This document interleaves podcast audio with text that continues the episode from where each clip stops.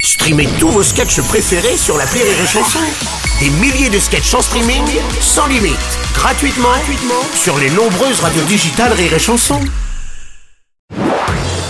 Marceau refait l'info sur Rire et Chanson. Crise après- à présent en Équateur, des hommes armés ont fait irruption en plein direct dans une émission de télé prenant en otage journalistes et employés de la chaîne. La police a réussi à les libérer.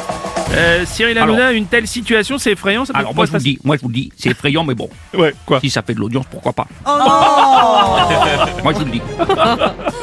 Donc aussi, Ma- Freddy, bonjour. Alors, Moi j'ai vu les images, c'était terrible.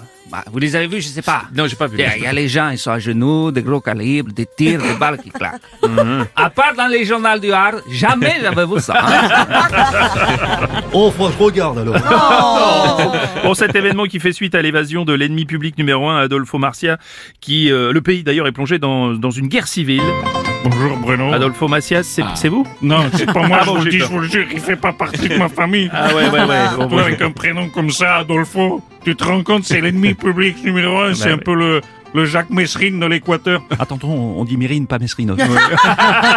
Excuse-moi Vincent, enfin bref, j'ai rien à voir avec ce garçon, je tiens à Ouais. le dire. Bah, c'est quand même. bonjour, excusez-moi. Après Adolfo Macias, rassurez-moi, il n'y a pas un Benito Cabrel en Équateur.